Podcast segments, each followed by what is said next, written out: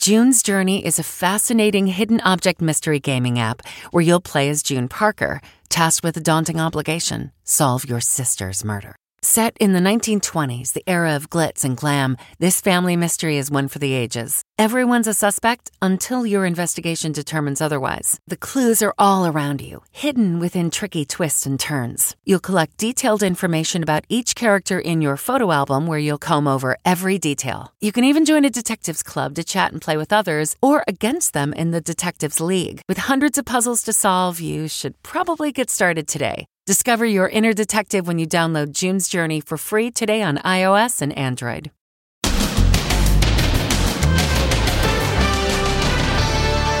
Blown away.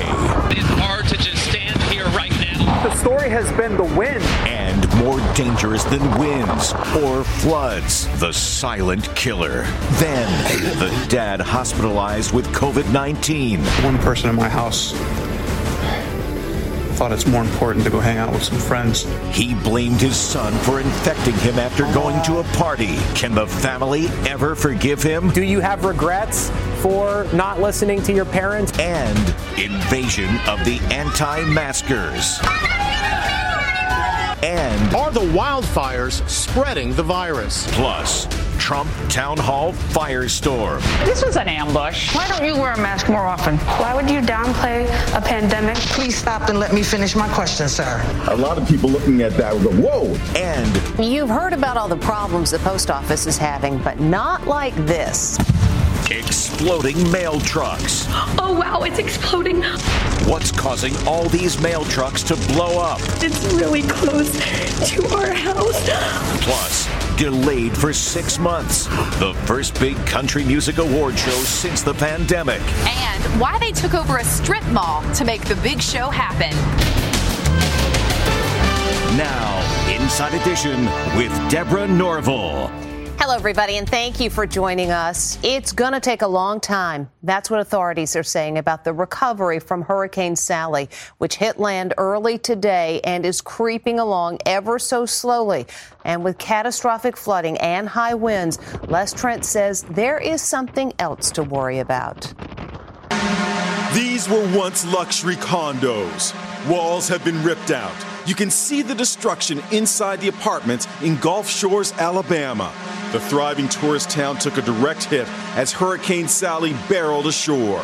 This looks like a river, but it's a highway with ruined homes and businesses on each side. The dramatic drone video was shot as the eye of the hurricane passed overhead. This semi was flipped over by the wind crossing Mobile Bay. Reporters struggled to keep standing. Oh, Rob, please, please, please be careful out there. We are in what is known as the worst of it. CBS This Morning national correspondent David Begnaud reported where Sally packed the most punch. Just to get outside for us to do our live shot, it took two or three grown men just to open the door. In fact, we were worried about opening the door because we thought the glass would shatter. Uh, luckily, it did not. But ferocious is almost an understatement to describe the wind. Hundreds of thousands are without power today. And it's important to remember a little known fact. During Hurricane Laura last month, more people died from misusing portable generators than from the wind and floods. Home improvement expert Steve Sierra told me the greatest danger comes from running a generator inside your garage. When you start it up, it'll fill this area with exhaust. Even a little gap like this within the cord, you know, even a window or a door, it could get inside. And running a generator is actually like running 450 cars. You heard right. Some generators produce the carbon monoxide of 450 cars. So this is like running a, a, freeway inside of your garage. Exactly. That's why the generator must be moved outside at least 20 feet from any window or door. The exhaust must point away from the house. Another tip, run only one major appliance per extension cord. The safest way to run a generator is with a special connection like this, directly hooking up the generator to the house. You're running this right into your panel, and, and your entire house now has power. Good to know as you deal with the wrath of Hurricane Sally. There are still two months left for hurricane season, and they're almost out of storm names, something that's only happened once. There are only three left after that. The Greek alphabet letters will be used to name storms. Not too long ago, we told you about a father who was hospitalized with COVID 19 for 45 days, and he blamed his teenage son for giving the whole family the virus. Well, daddy's back home now, and the family is speaking with Stephen Fabian in this Inside Edition exclusive.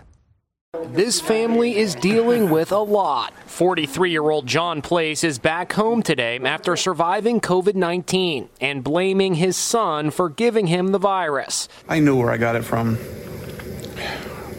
We were all being careful, but one person in my house thought it's more important to go hang out with some friends. The shame 21 year old Nicholas felt was profound. Do you have regrets for sort of not listening to your parents and, and going out? Of course, uh, I have a ton of regret. From day one of the pandemic, the Place family of Plantation, Florida was super cautious. Just make sure everybody's nice and clean, okay? Including Nick, until he went to a friend's party without a mask. A few days later, he felt sick. I thought I just had a cold. I didn't say anything. COVID 19 spread quickly through the family. By a show of hands, how many of you got sick from coronavirus? Everyone but 22 year old Kaylin. On Father's Day, John was rushed to a hospital where doctors placed him on a ventilator. He was in a medically induced coma for three weeks. His wife, Michelle, him being on the ventilator and having to make that decision to, to, try to save his life and not knowing if indeed it would work, you know, it was so scary. The bitterness he felt spewed out in this social media posting that went viral. This is real. I'm here. I was fighting for my life because somebody in my house didn't wear a mask and decided to go out and have fun. Nicholas was overwhelmed with guilt. This man right here is literally like my rock. You know, this is a man that's brought me up, took care of me, supported me, and, you know, loved me all throughout my 21 years of living. I'm alive.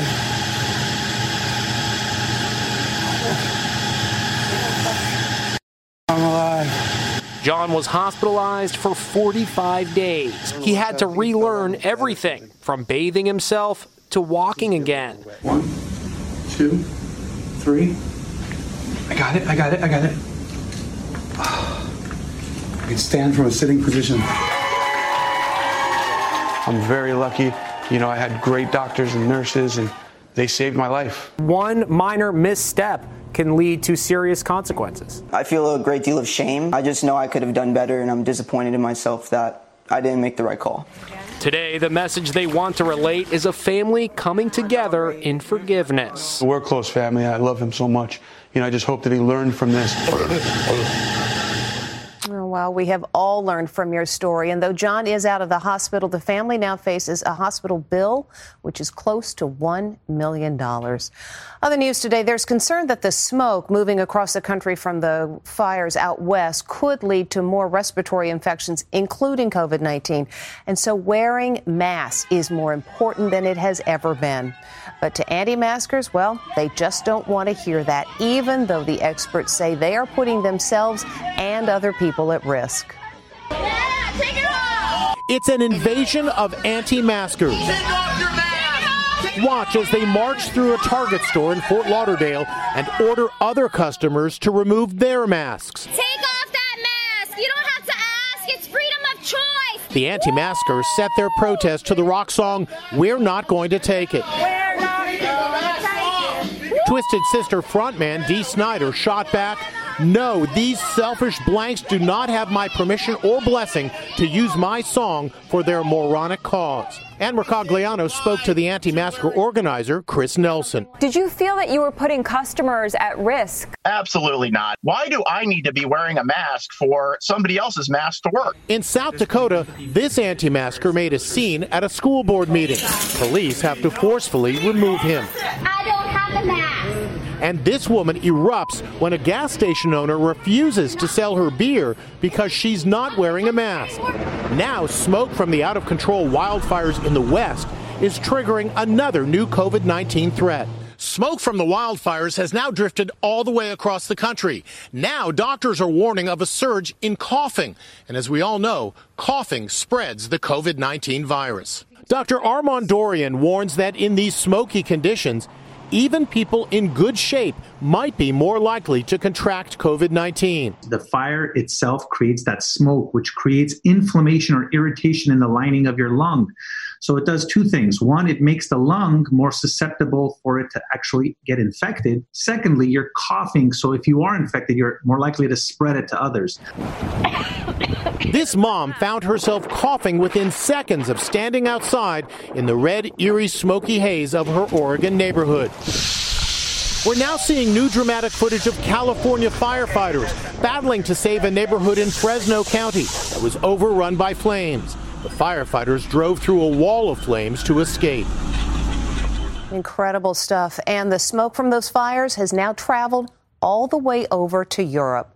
President Trump took questions from undecided voters last night during a town hall, and one feisty woman almost stole the show when she felt she'd been cut off, and she told the commander in chief, Let me finish. Les Trent spoke with her today. Please stop and let me finish my question, sir. The college professor who rebuked the president for interrupting her is speaking out today.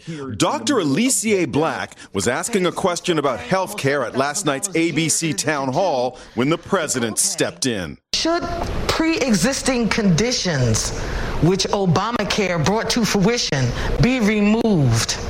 No. Without, please stop and let me finish my question, sir. A lot of people looking at that would go, whoa. I was polite. I wasn't loud. I wasn't disrespectful. I just want to speak for people like me because we need our health care. It was a rough night for the president as he was peppered with some really tough questions. Why did you throw vulnerable people like me under the bus? Why don't you wear a mask more often? Why would you downplay a pandemic? Trump supporters claim he was set up. This was an ambush, and Biden's not going to take any questions like this. He's not going to get any questions like this. Sorry. But the president is getting points today for showing his compassionate side, comforting a young woman who just lost her mother. Just take your time. That's fine. George has plenty of time, I hope, right? Meanwhile, Joe Biden is taking heat for this cringe inducing moment at a campaign event with Hispanics in Florida. I just have one thing to say. He opened by playing the hit song Despacito on his phone. All right. A Trump campaign advisor tweeted Does Joe Biden realize that Despacito means slowly? Fits well with Slow Joe. The president seized on the moment, retweeting a doctored video that replaced Despacito with something much more inflammatory. Twitter labeled the tweet manipulated media. And the president's nasty nickname for Nancy Pelosi has landed CNBC personality Jim Cramer in hot water. What deal can we have, uh, Crazy Nancy? I'm sorry, I, th- that was the president. He actually called the House Speaker Crazy Nancy to her face. It was a tongue in cheek attempt to make a point about the harsh tone of the negotiations in Washington. But it fell completely flat, and I apologize for that. I would never use that term, but it is But you hard. just did. isn't it? Oh, come but on. you just did. Yes, he did. Today it was reported that a couple of White House staffers have tested positive for COVID 19. The White House says they don't comment on health related issues. And there's serious concerns over the U.S. Postal System's ability to handle all the mail in ballots that are expected for the presidential election. And now the Postal Service is dealing with another problem exploding mail trucks. Smoke. It's really close to our house. Frantic moments as a U.S. mail truck suddenly bursts into flames. Our front yard is on fire. Homeowners along this quiet tree lined street terrified their mailman may be trapped inside. Oh wow, it's exploding. Mary and Peter Fry recorded these dramatic images. I jumped up from the table, went to the door, and I look out and I see this mail truck on fire. It was the cabin of it just in flames. And so I run out the door to see if the mail carrier's inside the vehicle. Luckily, no one was inside, but terrifying scenes like this have been playing out in neighborhoods across the country. My truck is burning! Oh, the dash is melted. In the last six years, more than 400 mail trucks have burst into flames. Watch as this truck in Kansas City turns into a rolling ball of fire. It skids down a snow covered street in reverse and nearly crashes into a house. Right now, there are more than 140,000 of these mail trucks still on the road. They're putting public at risk, they're putting the drivers at risk, they're putting property at risk. Sean Kane is a leading expert on automotive safety. Looking at these videos, you can see that the fire is starting at the back of that engine area and really right in front of the, the driver. So, why are so many mail trucks spontaneously bursting into flames? You can't ignore the age of these vehicles. That appears to be a significant factor in what's happening. The United States Postal Service told Inside Edition the safety of our employees is of foremost importance. It says it is planning to replace the trucks and has implemented mandated maintenance schedules and preventative maintenance inspection procedures for the existing Postal Service vehicle fleet. I can't imagine being a mail carrier and knowing that this sort of thing could happen. In July, the House of Representatives approved a $6 billion bill to replace the entire fleet of trucks that have been catching fire. The Senate has not yet taken up that measure. Next, delayed for six months. The first big country music award show since the pandemic. And why they took over a strip mall to make the big show happen. Inside Edition with Deborah Norville. We'll be right back.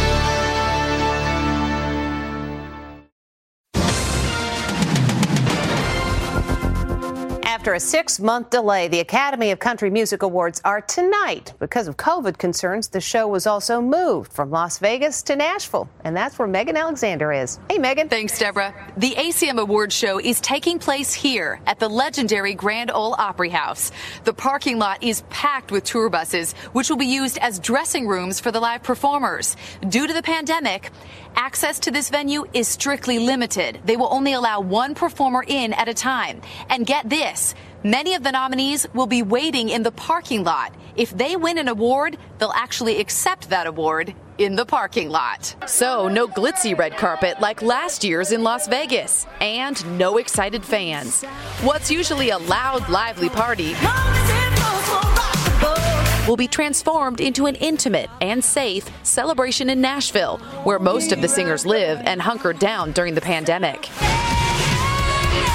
This year also marks the return of Taylor Swift to the country music stage. She last performed at the ACMs back in 2013.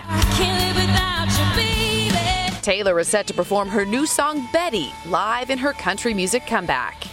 Several artists pre-taped their performances at two other iconic Nashville locations, the Ryman Auditorium downtown and at the Bluebird Cafe behind me. As you can see, they've completely taken over this strip mall, putting up a security barrier.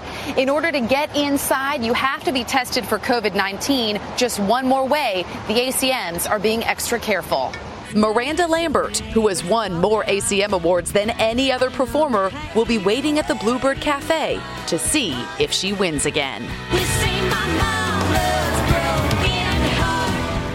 The show will open with the medley from all of the Entertainer of the Year nominees. When we come back, Emily Ratajkowski's shocking allegation against a photographer. Model Emily Ratajkowski is accusing a fashion photographer of sexually assaulting her, and her allegations are disturbing. Supermodel Emily Ratajkowski is accusing a photographer of sexually assaulting her. In an essay she wrote for New York Magazine, she claims fashion photographer Jonathan Leder took advantage of her during a lingerie shoot in 2012 when she was 20 years old, plying her with glasses of wine. I'd never been in a situation like this before, she writes. Jonathan silently refilled my glass and I kept drinking. She then quotes the photographer saying, Let's try naked now. Most of what came next was a blur. I don't remember kissing, but I do remember it really, really hurt. Leder is hitting back, calling the accusation outrageous and false. In her essay, Ratajkowski quotes the photographer as saying, No one would believe her story because this is the girl that bounced around naked in the Robin Thicke video at that time. You really want someone to believe she was a victim?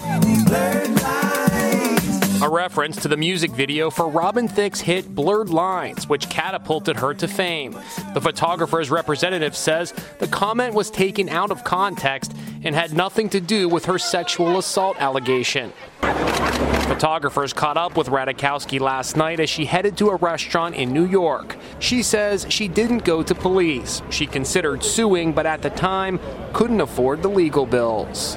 I never told anyone about what happened, and I tried not to think about it, she tells the magazine. When we come back, a proposal surprise.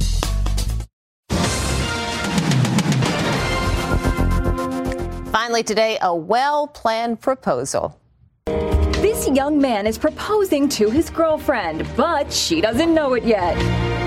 She can't read the cards. Finally, the countdown. He takes the knee, and of course, she says yes. well done. That proposal has more than 20 million views. That's Inside Edition. Thanks for watching. Stay safe. We'll see you tomorrow.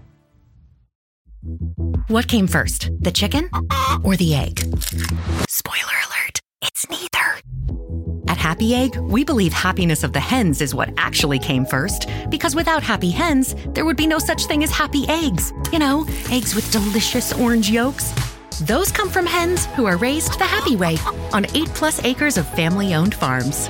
Choose happy at happyegg.com and look for the yellow carton at a store near you. Happy Egg. Hi, this is Jill Schlesinger, CBS News business analyst, certified financial planner, and host of the Money Watch podcast. This is the show where your money is not scary and it's not boring. It is a show that's all about you.